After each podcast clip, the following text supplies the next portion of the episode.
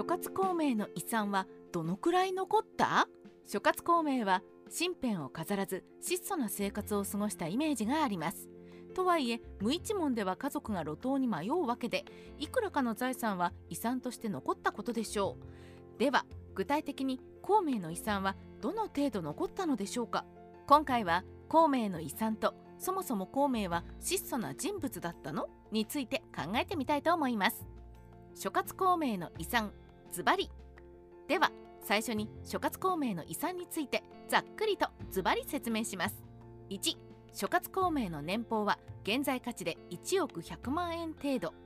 2龍前に桑を800株と東京ドーム15個分の痩せだと絹と財貨があり死後家族の面倒を見なくても大丈夫です。と言っていた。3孔明は大金持ちではないが特段貧しくもない。4儒教的な製品を孔明は選択しなかった。大体以上のような内容になります。ここからはそれぞれの項目について少し詳しく説明しますね。ぶっちゃけ孔明はいくらもらっていた？孔明の財産を考える前に諸葛亮はどの程度の報給をもらっていたのでしょうか？職において孔明は上昇という最高ポストについていました。現在職においての報給について記した資料はありませんが職は五冠を継いだ政権のため報給についても官の制度を踏襲していたと考えられます。あくまで参考ですが五冠の大将軍三皇の報酬はこのようになっており米と銭と牛肉を現在価格に適当に換算すると米6万 5528kg で 1kg を500円としてイコール3276万4000円。銭20万銭は1銭が330円で計算イコール6600万円。牛肉は 44.5kg で 1kg 平均で2000円と換算イコール8万9000円。うるち米 3168kg で 1kg500 円としてイコール158万4000円。これを合計すると1億123万8000円で年俸は1億円になります。すごいですね孔明。1億円プレイヤーだ。あんまり多くない諸葛孔明の遺産。諸葛亮は五上限で没するまで13年間上昇の地位にありました。それだと13億円は稼いだことになりますがその遺産はどの程度なのでしょうか。諸葛孔明の遺産については孔明自身が龍禅に語っています。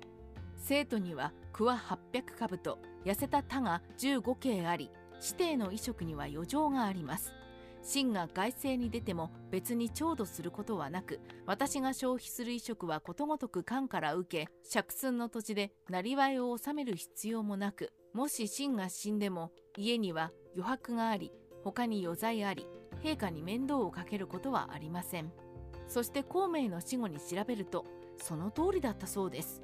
こうしてみると孔明の不動産は桑800株と痩せた田が15径であったことがわかります。ちなみに新漢時代の 1K は東京ドームの広さとほぼ同じなので孔明の保有した田んぼは東京ドーム15個分の広さです。こうしてみると大地主孔明という感じですね。もっとも当時の中国には桁外れの大金持ちがいますからそれに比べると控えめでしょう。諸葛亮の隠し財産。ただしこれで孔明の遺産が終わりとは言えないかもしれません。孔明は自分が死んでも家にはボーナスで可視された絹の在庫があり外には余罪がありと言っています。他の余罪というのは痩せた田んぼや区は800株じゃないとすると諸葛亮が年俸1億円から購入した財貨だったりするのかもしれません。孔明は自分の衣食は1億円の俸給から賄い田んぼを耕す必要はないとセレブ発言をしているので田んぼの収入はそのまんま蓄財になっていると考えることもできます。孔明は食の名産の麺をブランド化した功績もあるのでそれなりに在宅に目端が利き不正をしない程度に着実に資産を蓄えることができたんじゃないですかね。諸葛家は別に貧しくはなかった？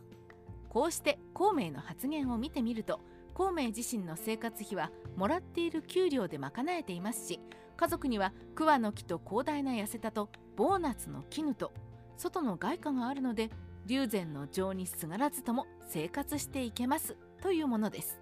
つまり桁外れの大金持ちではないけど特段に貧しくもない普通に生活していけますので自分の死後に特別な資金援助はいりませんと説明しているだけではないでしょうか。世間一般のイメージと違い諸葛孔明は別に貧しくはなかったのです。確かに考えてみれば過労死するほど働いてそれで家族が食べていけないんじゃ。いくらなんでも上昇なんかやめるでしょうからね。公平は重視しても貧しさは尊ばない孔明。三国志には周囲にお金を配ってしまい自分も家族も貧しくなり死後には借金しか残らず不憫に思った君主が救済するみたいな話が美談として出てきます。しかしこれではいくらなんでも自己犠牲が過ぎて参考になんかできません。それに比べると諸葛孔明は毎月の俸給で自分を養い家族のために桑800株と東京ドーム15個分の痩せたと絹と財貨を残し自分が死んでも生活に困らないようにしたのですから現代にも通じるような普通の金銭感覚を持った人のように感じます。きっと孔明は不正を憎み公平を重視しても貧しさが美徳だという儒教の価値観には染まらない人だったのでしょうね。三国志ライターカワウソの独り言今回は諸葛孔明の残した財産について考えてみました。製品のイメージがある孔明ですが財産を見る限り不正に蓄財をしないというだけでそれ以外は上昇の地位に見合うそこそこ良い暮らしをしていたように感じました。孔明自身は頑張ってそれ相応の地位につけば自分の収入に見合う範囲で贅沢するのに特に反対はしない人だったんじゃないかと思います。